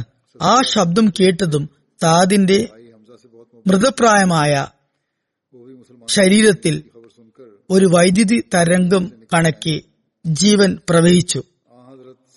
ആ ശവക്കൂമ്പാരത്തിനിടയിൽ പാതി ജീവനായ അദ്ദേഹവും ഉണ്ടായിരുന്നു റസൂൽ കരീം സലഹ്സ്ലമിയുടെ പേര് കേട്ടതും ആ ശരീരത്തിൽ ഒരു വിറങ്ങലുണ്ടായി. വളരെ പതിഞ്ഞ ശബ്ദത്തിൽ മറുപടി ലഭിച്ചു. ആരാണത്? ഞാൻ ഇവിടെയുണ്ട്. അബീബിന് കാബ് വളരെ സൂക്ഷിച്ചു നോക്കിയപ്പോൾ തൊട്ടകലെ ശവക്കൂമ്പാരത്തിനിടയിൽ സാദിനെ കണ്ടു. അദ്ദേഹം അപ്പോൾ ഊർദ്ധശ്വാസം വലിക്കുകയായിരുന്നു. ജീവൻ വെടിയുകയായിരുന്നു. അബീബിന് കാബ് അദ്ദേഹത്തോട് പറഞ്ഞു എന്നെ റസൂൽ കരീം സല്ലാസ്ലം താങ്കളുടെ അടുത്തേക്ക് അയച്ചതാണ്. താങ്കളുടെ വിവരം അന്വേഷിച്ചു വരാൻ. സാദ് മറുപടി പറഞ്ഞു റസൂൽ കരീം സല്ലാസ്ലമയോട് എന്റെ സലാം പറയണം. എന്നിട്ട് പറയണം അള്ളാഹു പ്രവാചകന്മാർക്ക് അവരുടെ അനുയായികളുടെ കുർബാനികളുടെയും അതുപോലെ ആത്മാർത്ഥതയുടെയും ഫലമായി നൽകുന്ന പ്രതിഫലം അങ്ങേക്ക് മറ്റു നബിമാരെക്കാൾ കൂടുതലായി ലഭിക്കട്ടെ. അങ്ങയുടെ കണ്ണിന് കുളിർമ ലഭിക്കട്ടെ. അതുപോലെ എന്റെ മുസ്ലിം സഹോദരങ്ങളോടും എന്റെ സലാം എത്തിക്കണം. അതുപോലെ എന്റെ സമുദായത്തോട് പറയണം. നിങ്ങളിൽ ആരെങ്കിലും ജീവനോടെ ഇരിക്കെ റസൂൽ കരീം സല്ലാസ്ലമിക്ക് എന്തെങ്കിലും ബുദ്ധിമുട്ട് സംഭവിച്ചാൽ പിന്നെ നിങ്ങൾക്ക് അള്ളാഹുവിന്റെ മുമ്പിൽ യാതൊരു മറുപടിയും ഉണ്ടാകുകയില്ല. ഇത് പറഞ്ഞുകൊണ്ട് സാദ് ജീവൻ വെടിഞ്ഞു. ഹജരത്ത് മുസ്ലിമോദ് റഹ്ലാൻഹു ഈ സംഭവത്തെ വിവരിച്ചുകൊണ്ട് പറഞ്ഞു ഉഹദ് യുദ്ധവേളയിലെ സന്ദർഭമാണ് യുദ്ധശേഷം റസൂൽ കരീം സല്ലാസ്ലം ഹജ്രത്ത് അബീബിന് കാബിനോട് പറഞ്ഞു പോയി പരിക്കു പറ്റിയവരെ കുറിച്ച് അന്വേഷിച്ചു വരിക. അങ്ങനെ അദ്ദേഹം ഹജ്രത്ത് സാദുബിന് റബീന്റെ അടുത്തെത്തി. അദ്ദേഹത്തിന് ഒരുപാട് പരിക്കേറ്റിട്ടുണ്ടായിരുന്നു അന്ത്യശ്വാസം വലിക്കുകയായിരുന്നു. അബി ഇബിന് കാബ് സാദിനോട് പറഞ്ഞു താങ്കൾക്ക് താങ്കളുടെ ബന്ധുമിത്രാദികളോട് എന്തെങ്കിലും സന്ദേശം എത്തിക്കാനുണ്ടെങ്കിൽ എന്നോടത് പറയുക. അതിലത്തെ സാദ് ചിരിച്ചുകൊണ്ട് പറഞ്ഞു ഏതെങ്കിലും ഒരു മുസ്ലിം ഈ ഭാഗത്തേക്ക് വന്നാൽ എനിക്ക് സന്ദേശം എത്തിക്കാം എന്ന് പ്രതീക്ഷിച്ചിരിക്കുകയായിരുന്നു ഞാൻ. താങ്കൾ എന്റെ സന്ദേശം എന്തായാലും എത്തിക്കുമെന്ന് എന്റെ കയ്യിൽ കൈവച്ചുകൊണ്ട് സത്യം ചെയ്യുക. അതിനുശേഷം അദ്ദേഹം ഒരു സന്ദേശം നൽകി. പറഞ്ഞു എന്റെ മുസ്ലിം സഹോദരന്മാരോട് എന്റെ സലാം പറയുക. എന്റെ സമുദായത്തോടും എന്റെ കുടുംബക്കാരോടും പറയുക നമ്മുടെ പക്കൽ അള്ളാഹുവിന്റെ ഏറ്റവും ഉത്കൃഷ്ടമായ അമാനത്താണ് റസൂൽ കരീം സല്ലാ വസ്ലം ഞങ്ങൾ ഞങ്ങളുടെ ജീവൻ പണയം വെച്ചുകൊണ്ട് ആ അമാനത്തിനെ സംരക്ഷിച്ചു. ഇനി ഞങ്ങൾ വിട പറയുകയാണ്. ഈ ലോകത്തിൽ നിന്നും പോവുകയാണ്. ഈ അമാനത്ത് സംരക്ഷിക്കേണ്ടത് നിങ്ങളുടെ ചുമതലയാണ്. നിങ്ങൾ ഇത് സംരക്ഷിക്കുന്ന കാര്യത്തിൽ ഒരു തരത്തിലുള്ള ബലഹീനതകളും കാണിക്കരുത്. ഈ സംഭവം വിവരിച്ചുകൊണ്ട് ഹജരത്ത് മുസ്ലിം അബ്ദുല്ലാൻഹു പറയുന്നു നോക്കൂ ആ സമയത്ത് ഒരാൾ എന്തൊക്കെ ചിന്തിക്കാം? താൻ മരണപ്പെടുകയാണ്. തന്റെ ഭാര്യയുടെ അവസ്ഥ എന്താകും? തന്റെ മക്കളെക്കുറിച്ച് ആരന്വേഷിക്കും? എന്നൊക്കെ ചിന്തകൾ ഉദിക്കാം. എന്നാൽ ആ സഹാബി അത്തരത്തിലുള്ള യാതൊരു സന്ദേശവും പങ്കുവച്ചില്ല. മറിച്ച് ഇത്ര മാത്രമേ പറഞ്ഞിട്ടുണ്ടായിരുന്നുള്ളൂ. റസൂൽ കരീം സല്ലാസ്ലമിയെ സംരക്ഷിച്ചു കൊണ്ടിരിക്കവെയാണ് ഞങ്ങൾ ഈ ലോകത്തു നിന്നും വിട പറയുന്നത്. നിങ്ങളും ഞങ്ങളുടെ മാർഗത്തിൽ ഞങ്ങളെ പിൻപറ്റണം. ഏറ്റവും വലിയ ജോലി റസൂൽ കരീം സല്ലാസ്ലമി സംരക്ഷിക്കുകയാണ്.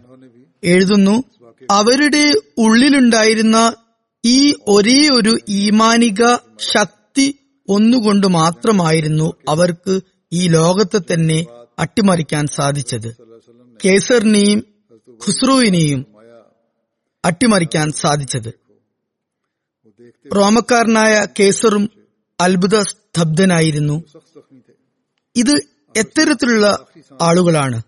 അതുപോലെ പേർഷ്യക്കാരനായ ഖുസ്രോ തന്റെ സേനാനായകന് ഇപ്രകാരം കത്തെഴുതി നിങ്ങൾക്ക് ഈ അറബികളെ കീഴ്പ്പെടുത്താൻ സാധിക്കുന്നില്ലെങ്കിൽ നിങ്ങൾ ഇങ്ങോട്ട് തിരിച്ചു വന്ന് വീട്ടിൽ സ്ത്രീകളെപ്പോലെ വളകളിട്ട് ഇരുന്നു കൊള്ളുക. ഖുസ്രു തന്റെ സേനാനായകനോട് പറഞ്ഞത് ഈ ആളുകൾ ഉടുമ്പു തിന്നുന്നവരാണ്. ഇത്തരം സാധാരണക്കാരെ പോലും അതായത് ഇവർക്ക് തിന്നാൻ വേറെ ഒന്നും ലഭിക്കുന്നില്ല ഇവർ ഉടുമ്പാണ് തിന്നുന്നത്. ഇവരെ പോലും തോൽപ്പിക്കാൻ സാധിക്കുന്നില്ലെങ്കിൽ നിങ്ങൾക്ക് എന്താണ് പറ്റുക? അതിനു മറുപടിയായി ആ സേനാനായകൻ എഴുതി ഇവർ സാധാരണ മനുഷ്യരെ പോലെയല്ല. ഇവർ വേറെ ഏതോ ഒരു ജീവികളെ പോലെയാണ് തോന്നുന്നത്. ഇവർ വാളുകളെയും കുന്തമുനകളെയും ഒക്കെ കടന്നു ചാടിക്കൊണ്ട് ആണ് മുന്നോട്ടേക്ക് ആവേശപൂർവം വരുന്നത്. ഇത്തരം ആളുകളെ ഞങ്ങൾ എങ്ങനെ പരാജയപ്പെടുത്തും? ഹസ്രത്ത് സാദിബിൻ റബീന്റെ മകൾ ഉമ്മെ സാദ് ഹജ്രത് അബൂബക്കർ അള്ളാഹുവിന്റെ അടുത്ത് വന്നു. അദ്ദേഹം അവർക്ക് വേണ്ടി തന്റെ പുതപ്പ് വിരിച്ചു. ഹജ്രത് ഉമർ വന്നുകൊണ്ട് ചോദിച്ചു ഇതാരാണ്? ഹജ്രത് അബൂബക്കർ പറഞ്ഞു എന്നെക്കാളും താങ്കളെക്കാളും ഉത്തമനായ ഒരു വ്യക്തിയുടെ മകളാണ് ഇത്. ഹജരത് ഉമർ ചോദിച്ചു അല്ലയോ ഖലീഫത്തു റസൂൽ അതാരാണ്? ഹജരത് അബൂബക്കർ പറഞ്ഞു ആ വ്യക്തി റസൂൽ കരീം സലഹുസ്ലമയുടെ കാലഘട്ടത്തിൽ തന്നെ വഫാത്താകുകയും സ്വർഗസ്ഥനാകുകയും ചെയ്തു. നമ്മൾ രണ്ടുപേരും ബാക്കിയാവുകയും ചെയ്തു. ഹജത് ജാബിർ ബിൻ അബ്ദുള്ള വിവരിക്കുന്നു ഹജത് സാദ് ബിൻ റബീന്റെ ഭാര്യയും രണ്ട് പെൺകുട്ടികളും റസൂൽ കരീം സലഹുസ്ലമയുടെ അടുത്ത് വന്നു പറഞ്ഞു അല്ലയോ റസൂലുള്ള ഇവർ രണ്ടുപേരും സാദ് ബിൻ റബീന്റെ പെൺകുട്ടികളാണ്. റസൂൽ കരീം സലഹുസ്ലമയുടെ കൂടെ യുദ്ധം ചെയ്യവേ ഉഹദിൽ വെച്ച് അദ്ദേഹം ഷഹീദാവുകയുണ്ടായി. അദ്ദേഹത്തിന്റെ സ്വത്തുക്കളൊക്കെ തന്നെ ഇവരുടെ പിതൃ സഹോദരൻ കൈയടക്കിയിരിക്കുന്നു. ഇവർക്കൊന്നും തന്നെ ലഭിച്ചിട്ടില്ല. ഒരു സ്വത്തും ഇവർക്ക് ബാക്കിയാക്കിയിട്ടില്ല. സ്വത്ത് ലഭിക്കാതെ ഇവരുടെ നിക്കാഹ് സാധ്യമല്ല. അപ്പോൾ റസൂൽ കരീം സുല്ലാസ്ലം പറഞ്ഞു ഞാൻ ഇതിനെക്കുറിച്ച് തീരുമാനം എടുക്കുന്നതായിരിക്കും. കാത്തു നിൽക്കുക. അപ്പോൾ അനന്തരാവകാശത്തെക്കുറിച്ചുള്ള കൽപ്പനകളടങ്ങിയ ആയത്തിറങ്ങി. അപ്പോൾ റസൂൽ കരീം സല്ലാസ്ലം രണ്ടാളുടെയും പിതൃ സഹോദരനെ വിളിപ്പിച്ചുകൊണ്ട് പറഞ്ഞു സാദിന്റെ പെൺകുട്ടികൾക്ക് സാദിന്റെ സ്വത്തിന്റെ മൂന്നിലൊരു ഭാഗവും അതുപോലെ സാദിന്റെ ഭാര്യക്ക് എട്ട് എട്ടിലൊരു ഭാഗവും കൊടുക്കുക. ബാക്കിയൊക്കെ നീ എടുത്തുകൊള്ളുക. സീറത് ഖാത്തമുൻ നബിയീൻ എന്ന ഗ്രന്ഥത്തിൽ ഇതിനെക്കുറിച്ച് വിശദമാക്കിക്കൊണ്ട് ഹജ്രത്ത് മിർസ ബഷീർ അഹമ്മദ് സാഹിബ് എഴുതുന്നു. ഹജ്രത് സാദ് ഒരു ധനികനായ വ്യക്തിയായിരുന്നു. നല്ല ജീവിത നിലവാരം വെച്ചു പുലർത്തിയ വ്യക്തിയായിരുന്നു. അദ്ദേഹം തന്റെ സമുദായത്തിൽ സവിശേഷ സ്ഥാനം അലങ്കരിച്ചിരുന്നു. അദ്ദേഹത്തിന് ആൺകുട്ടികളൊന്നും ഉണ്ടായിരുന്നില്ല. രണ്ട് പെൺകുട്ടികളും ഒരു ഭാര്യയുമായിരുന്നു ഉണ്ടായിരുന്നത്. റസൂൽ കരീം സല്ലാസ്ലമയ്ക്ക് അതുവരെ അനന്തരാവകാശത്തെക്കുറിച്ച് ഒരു പുതിയ കൽപ്പനയും ലഭിച്ചിരുന്നില്ല. അതുകൊണ്ട് തന്നെ സഹാബാക്കൾ അറേബ്യയിൽ നിലനിന്നിരുന്ന പഴയ സമ്പ്രദായമനുസരിച്ച് ആയിരുന്നു അനന്തരാവകാശം വീതിച്ചിരുന്നത്. മരിച്ചുപോയ വ്യക്തിക്ക് പുരുഷ സന്താനങ്ങൾ ഇല്ലാത്ത അവസരത്തിൽ അദ്ദേഹത്തിന്റെ പിതൃഭാഗത്തുള്ള സഹോദരന്മാർക്കായിരുന്നു സ്വത്തുകളൊക്കെ ലഭിച്ചിട്ടുണ്ടായിരുന്നത്. അപ്പോൾ അദ്ദേഹത്തിന്റെ ഭാര്യയ്ക്കും പെൺകുട്ടികൾക്കും ഒന്നും തന്നെ ലഭിച്ചിട്ടുണ്ടായിരുന്നില്ല. അതുകൊണ്ട് തന്നെ സാധുബിൻ റബി ഷഹീദായപ്പോൾ അദ്ദേഹത്തിന്റെ സഹോദരൻ എല്ലാ സ്വത്തും കൈയടക്കി. അദ്ദേഹത്തിന്റെ ഭാര്യക്കും പെൺകുട്ടികൾക്കും ഒന്നും തന്നെ ലഭിച്ചില്ല. ഈ വിവരങ്ങളൊക്കെ തന്നെ സാദിന്റെ ഭാര്യ തന്റെ രണ്ട് പെൺകുട്ടികളെ കൂടെ കൂട്ടിക്കൊണ്ടുവന്ന് റസൂൽ കരീം സല്ലാസ്ലമയോട് പറഞ്ഞു. ഈ ദുഃഖഭരിതമായ സംഭവം കേട്ട് റസൂൽ കരീം സല്ലാ അലൈസ്ലമിക്കും വിഷമമുണ്ടായി. എന്നാൽ അതുവരെ ഇക്കാര്യത്തിൽ അള്ളാഹുവിന്റെ ഭാഗത്തു നിന്നും ഒരു കൽപ്പനയും ഇറങ്ങിയിട്ടുണ്ടായിരുന്നില്ല. അപ്പോൾ റസൂൽ കരീം സല്ലാസ്ലം അവരോട് കാത്തിരിക്കാൻ പറഞ്ഞു. അള്ളാഹുവിന്റെ ഭാഗത്തു നിന്ന് കൽപ്പന ഇറങ്ങിയതിനു ശേഷം ഞാൻ തീരുമാനം എടുക്കുന്നതായിരിക്കും അറിയിച്ചു അങ്ങനെ റസൂൽ കരീം സല്ലാസ്ലം ഇതിനെക്കുറിച്ച് ചിന്തിക്കാൻ തുടങ്ങി. അപ്പോൾ അധികം താമസിയാതെ അനന്തരാവകാശത്തെക്കുറിച്ച് ചില ആയത്തുകൾ ഇറങ്ങി. അത് ഖുറാനിൽ സൂറത്തു നിസായിലാണ് വന്നിട്ടുള്ളത്. അപ്പോൾ റസൂൽ കരീം സല്ലാസ്ലം സാദിന്റെ സഹോദരനെ വിളിപ്പിച്ചുകൊണ്ട് പറഞ്ഞു സാദിന്റെ സ്വത്തുക്കളിൽ നിന്നും മൂന്നിൽ രണ്ടു ഭാഗം അദ്ദേഹത്തിന്റെ പെൺകുട്ടികൾക്കും എട്ടിൽ ഒരു ഭാഗം അദ്ദേഹത്തിന്റെ ഭാര്യയ്ക്കും കൊടുക്കുക. ബാക്കി ഉള്ളത് താങ്കൾ എടുത്തുകൊള്ളുക. ആ സമയം മുതൽക്കാണ് അനന്തരാവകാശം എങ്ങനെ വീതിക്കണം എന്നതിനെക്കുറിച്ചുള്ള പുതിയ കൽപ്പനയ്ക്ക് ആരംഭം കുറിച്ചത്. അപ്രകാരം ഒരു വ്യക്തി കുട്ടികൾ ഉള്ള ഒരു വ്യക്തി മരണപ്പെട്ടാൽ അദ്ദേഹത്തിന്റെ ഭാര്യയ്ക്ക് അദ്ദേഹത്തിന്റെ സ്വത്തിൽ നിന്നും എട്ടിൽ ഒരു ഓഹരിയും കുട്ടികളില്ലാത്ത ഭർത്താവ് മരണപ്പെട്ടാൽ ഭാര്യയ്ക്ക് നാലിൽ ഒരു ഓഹരിയും അതുപോലെ തന്നെ പെൺകുട്ടികൾക്ക് പിതാവിന്റെ സ്വത്തിൽ നിന്നും തങ്ങളുടെ സഹോദരന്മാരുടെ ഓഹുരിയുടെ പകുതിയും സഹോദരന്മാർ ആരുമില്ലെങ്കിൽ സ്വത്തിൽ നിന്നും മൂന്നിൽ രണ്ടോ പകുതിയോ നാലിൽ മൂന്നോ പകുതിയോ സന്ദർഭാനുസരണം ലഭിക്കുന്നതായിരിക്കും. അതുപോലെ ഒരു മാതാവിന് തന്റെ ആൺസന്താനത്തിന് കുട്ടികളുണ്ട് എങ്കിൽ ആ മകൻ മരിക്കുകയാണെങ്കിൽ ആറിൽ ഒരു ഭാഗവും മകന് കുട്ടികളൊന്നുമില്ലെങ്കിൽ സ്വത്തിന്റെ മൂന്നിൽ ഒരു ഭാഗവും ലഭിക്കുന്നതാണ്. അതുപോലെ മറ്റ് അനന്തരാവകാശികൾക്കും എത്ര വിഹിതമാണ് ഉള്ളത് എന്ന് നിശ്ചയിക്കപ്പെട്ടു.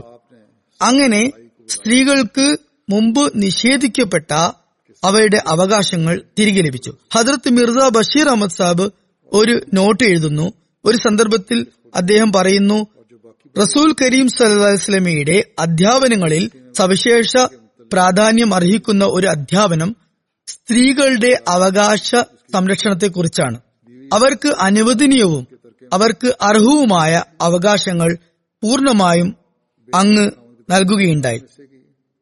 സത്യത്തിൽ ലോക ചരിത്രത്തിൽ റസൂൽ കരീം സല്ലാസ്ലമിക്ക് മുമ്പോ റസൂൽ കരീം സല്ലാസ്ലമിക്ക് ശേഷമോ ആരും തന്നെ ഇത്തരത്തിൽ സ്ത്രീകളുടെ അവകാശങ്ങൾ സംരക്ഷിച്ചിട്ടില്ല.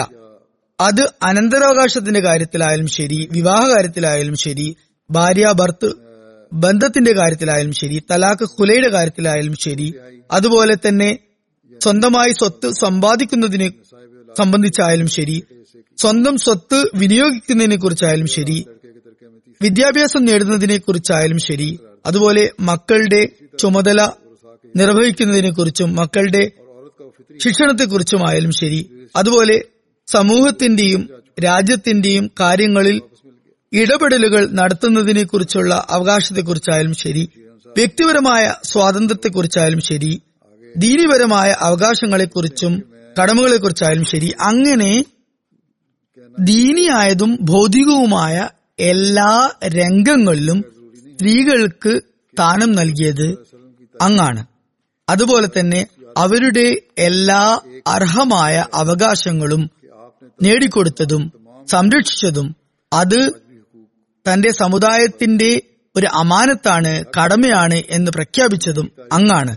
അക്കാരണം കൊണ്ടാണ് അറേബ്യയിലെ സ്ത്രീകൾ റസൂൽ കരീം സ്വലമയുടെ ആഗമനത്തെ തങ്ങളുടെ മോക്ഷത്തിന്റെ സന്ദേശമായി കണക്കാക്കുന്നത്.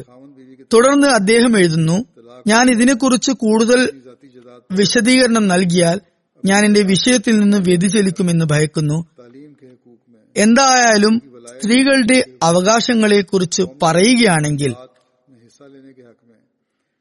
റസൂൽ കരീം സല്ലാ അലിസ്ലം നൽകിയ അധ്യാപനങ്ങൾ വളരെ ഉദാത്തവും ശ്രേഷ്ഠവുമാണ്. അതുപോലുള്ളത് മറ്റൊരു മതത്തിലോ മറ്റൊരു സംസ്കാരത്തിലോ നമുക്ക് കാണാൻ സാധിക്കുകയില്ല.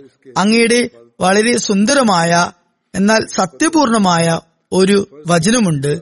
ഹബിബ ഇലാമിൻ ദുനിയാക്കും നിസാവത്തീബ് വജുഇലത്ത് ഖുറത്തു ഐനി ഫിസ്സലാത്ത് അതായത് എന്റെ പ്രകൃതത്തിന് ലൗകിക വസ്തുക്കളിൽ ഏറ്റവും കൂടുതൽ പ്രിയങ്കരമായത് സ്ത്രീയും അതുപോലെ തന്നെ സുഗന്ധവുമാണ്. എന്നാൽ എന്റെ കണ്ണുകൾക്ക് കുളിർമ നൽകുന്നത് നമസ്കാരം അതായത് ദൈവാരാധനയാണ്. ഇന്ന് ലോകത്ത് സ്ത്രീകളുടെ അവകാശങ്ങളെക്കുറിച്ച് സംസാരിക്കുന്നു. അവരുടെ സ്വാതന്ത്ര്യവുമായി യാതൊരു ബന്ധവുമില്ലാത്ത ഉപരിപ്ലവമായ കാര്യങ്ങളാണ് അവർ സംസാരിക്കുന്നത്. എന്നാൽ ഇസ്ലാം സ്ത്രീകൾക്ക് വിലക്കുകൾ ഏർപ്പെടുത്തിയിട്ടുണ്ടെങ്കിൽ അതും അവരുടെ അന്തസ് നിലനിർത്തുന്നതിനും വീടുകളിലുള്ള സമാധാന അന്തരീക്ഷം നിലനിർത്തുന്നതിനും അതുപോലെ വരും തലമുറയുടെ ശിക്ഷണത്തെ മുൻനിർത്തിയുമാണ് എന്നാൽ ഇസ്ലാമിനുമേൽ ആരോപണം ഉന്നയിക്കുന്നവർ ഇക്കാര്യങ്ങളിലും ആക്ഷേപം ഉന്നയിക്കുന്നു. എന്നാൽ യഥാർത്ഥത്തിൽ സ്ത്രീകളുടെ സ്വാതന്ത്ര്യത്തെക്കുറിച്ചും സ്ത്രീകൾക്ക് അവകാശം നേടിക്കൊടുക്കുന്നതിനെക്കുറിച്ചുമുള്ള യഥാർത്ഥ അധ്യാപനം ഇസ്ലാമിന്റേത് മാത്രമാണ്. അള്ളാഹു ലോകത്തിന് ഈ യാഥാർത്ഥ്യം മനസ്സിലാക്കിക്കൊണ്ട് അശുദ്ധ ചിന്താഗതികളും കുഴപ്പങ്ങളും ഇല്ലാതാക്കാൻ ഉള്ള തൗഫീക്ക് നൽകുമാറാകട്ടെ. നമ്മുടെ സ്ത്രീകളും ഈ കാര്യം മനസ്സിലാക്കേണ്ടതുണ്ട്. അവരും ചിലപ്പോഴൊക്കെ ലോകത്തിന് പിറകെ ചലിക്കാറുണ്ട്. ലോകത്ത് സ്വാതന്ത്ര്യം എന്നത് ഇന്ന് ഇന്ന കാര്യത്തിലാണ് എന്ന് അവർ പറയുന്നു. അവർക്കും ഈ യാഥാർത്ഥ്യം മനസ്സിലാക്കേണ്ടതായുണ്ട്. അതുപോലെ ഇസ്ലാം സ്ത്രീകൾക്ക് നൽകിയ സ്ഥാനവും അവർ മനസ്സിലാക്കണം. അതുപോലെ ഒരു മതവും ഇപ്രകാരം നൽകിയിട്ടില്ല. അതുപോലെ നാമമാത്രമായ പ്രബുദ്ധരായ ഒരു സ്ത്രീ അവകാശ സംരക്ഷണ സമിതികളും ഒരു പ്രസ്ഥാനവും ഇപ്രകാരം അനുവദിച്ചിട്ടില്ല. അള്ളാഹു പുരുഷന്മാർക്കും ഇസ്ലാമിക അധ്യാപനങ്ങളുടെ അടിസ്ഥാനത്തിൽ സ്ത്രീകളുടെ അവകാശങ്ങൾ നിറവേറ്റാനുള്ള തൗഫീക്ക് നൽകുമാറാകട്ടെ. അങ്ങനെ ഈ സമൂഹം സമാധാനപൂർണമായ ഒരു സമൂഹമായി മാറട്ടെ. അതിനുശേഷം ഞാൻ വളരെ ചുരുങ്ങിയ നിലയിൽ ഇന്നത്തെ അവസ്ഥ മുൻനിർത്തിക്കൊണ്ട് ദുവാക്ക് പറയാൻ ആഗ്രഹിക്കുകയാണ്. നിങ്ങളെല്ലാവരും ദുവാ ചെയ്യണം. അള്ളാഹു കൊറോണ വൈറസിന്റെ ഈ മഹാമാരിയിൽ നിന്നും ലോകത്തിന് മോചനം നൽകുമാറാകട്ടെ. അതുപോലെ തന്നെ ഈ മനുഷ്യന്റെ നിലനിൽപ്പും മനുഷ്യന്റെ രക്ഷയും ഏകനായ അള്ളാഹുയിലേക്ക് കുമ്പിടുന്നതിലൂടെ മാത്രമാണ്. പരസ്പരം കടമകൾ നിറവേറ്റുന്നതിൽ മാത്രമാണ്. ലോകത്തു നിന്നും കുഴപ്പങ്ങളും കലാപങ്ങളും തുടച്ചു നീക്കുന്നതിലും ത്യാഗങ്ങൾ സമർപ്പിക്കുന്നതിലുമാണ് എന്ന കാര്യം മനസ്സിലാക്കാൻ അള്ളാഹു എല്ലാവർക്കും തൗഫീക്ക് നൽകുമാറാകട്ടെ. നീതി യുക്തമായ നിലയിൽ സംവിധാനങ്ങൾ മുന്നോട്ടു പോക്കാൻ ഭരണകൂടങ്ങൾക്കും അള്ളാഹു ബുദ്ധി നൽകുമാറാകട്ടെ. അതുപോലെ അമേരിക്കയിൽ ഇപ്പോൾ ഉണ്ടായിക്കൊണ്ടിരിക്കുന്ന അശാന്തിയും അതുപോലെ അസ്വസ്ഥതകളും ഒക്കെ തന്നെ ഇല്ലാതായി തീരുമാറാകട്ടെ. പ്രത്യേകിച്ച് അഹമ്മദികളെ അതിന്റെ ദുഷ്പ്രഭാവത്തിൽ നിന്ന് രക്ഷിക്കുമാറാകട്ടെ. അതുപോലെ പൊതുജനങ്ങളും ശരിയായ നിലയിൽ തങ്ങളുടെ അവകാശവാദങ്ങൾ ഉന്നയിക്കുന്നവരും അതുപോലെ തങ്ങളുടെ അവകാശങ്ങൾ നേടിയെടുക്കുന്നവരും ആയിത്തീരുമാറാകട്ടെ. ആഫ്രിക്കൻ അമേരിക്കൻസ് ഒരുപാട് നാശനഷ്ടങ്ങൾ നടത്തിക്കൊണ്ട് തങ്ങളുടെ വീടുകൾ തന്നെ കത്തിച്ചുകൊണ്ട് ചെയ്യുന്ന പ്രവൃത്തികളുടെ നഷ്ടം അവർക്കു തന്നെയാണ്. ഇക്കാര്യം പല ആഫ്രിക്കൻ നേതാക്കളും പറഞ്ഞതുമാണ് തങ്ങളുടെ വീടുകൾ നശിപ്പിക്കരുത് കത്തിക്കരുത് എന്ന്.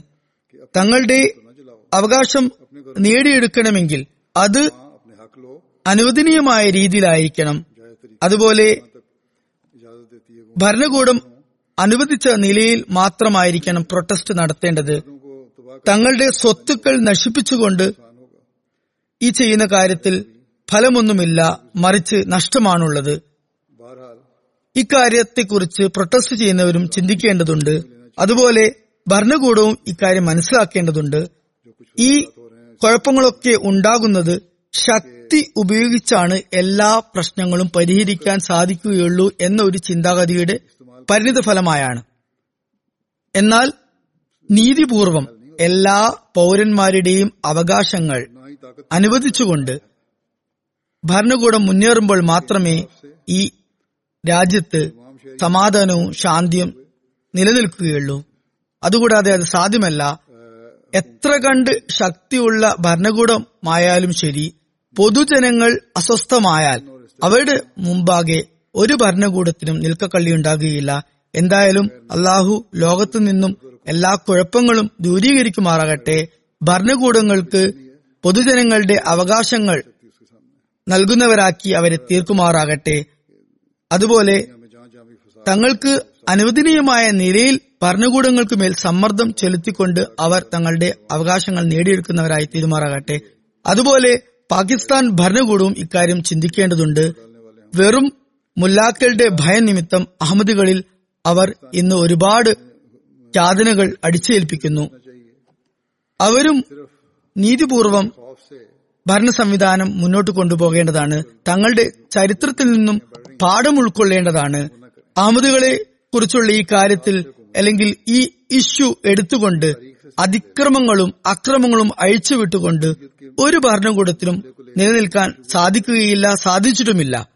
ഈ ഇഷ്യൂ എടുത്തുകൊണ്ട് തങ്ങളുടെ ഭരണം ദീർഘകാലം കൊണ്ടുപോകാം എന്നുള്ള ചിന്ത ഒഴിവാക്കേണ്ടതുണ്ട്. ഈ അക്രമങ്ങളുടെ ഫലമായി ലോകത്ത് അഹമ്മദീയത്തിന് അഭിവൃദ്ധി മുമ്പത്തേക്കാൾ ഉപരി മാത്രമേ ഉണ്ടായിട്ടുള്ളൂ അങ്ങനെ തന്നെ ഉണ്ടാവുകയും ചെയ്യുന്നതാണ് ഇൻഷാല്ല ഇത് അള്ളാഹുവിന്റെ പ്രവർത്തനങ്ങളാണ്. ഇത് തടയാൻ ആർക്കും സാധ്യമല്ല. നാം ദുവാ ചെയ്യുന്നത് അള്ളാഹു എല്ലാ ഭാഗത്തും അതിക്രമങ്ങളും കുഴപ്പങ്ങളും അശാന്തിയും ദൂരീകരിക്കുമാറാകട്ടെ. ഈ മഹാമാരി കാരണം മനുഷ്യൻ തങ്ങളുടെ അവസ്ഥകൾ ശരിപ്പെടുത്തുന്നവരും പാഠം ഉൾക്കൊള്ളുന്നവരുമായി തീരുമാറാകട്ടെ. എല്ലാ അഹമ്മദികൾക്കും മുമ്പത്തേക്കാൾ ഉപരി അള്ളാഹുവിനെ ആരാധിക്കുന്ന കാര്യത്തിൽ ശ്രദ്ധിക്കേണ്ടതുണ്ട്. അതുപോലെ അള്ളാഹുവിന്റെ സൃഷ്ടികളുടെ അവകാശങ്ങൾ നിറവേറ്റാനും അവർക്ക് തൗഫീക്ക് ലഭിക്കുമാറാകട്ടെ.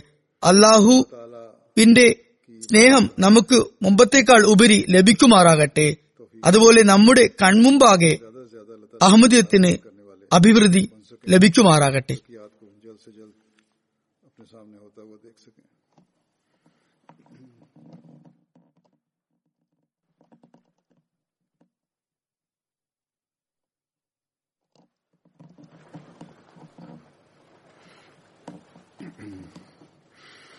الحمد لله الحمد لله نحمده ونستعينه ونستغفره ونؤمن به ونتوكل عليه ونعوذ بالله من شرور أنفسنا ومن سيئات أعمالنا.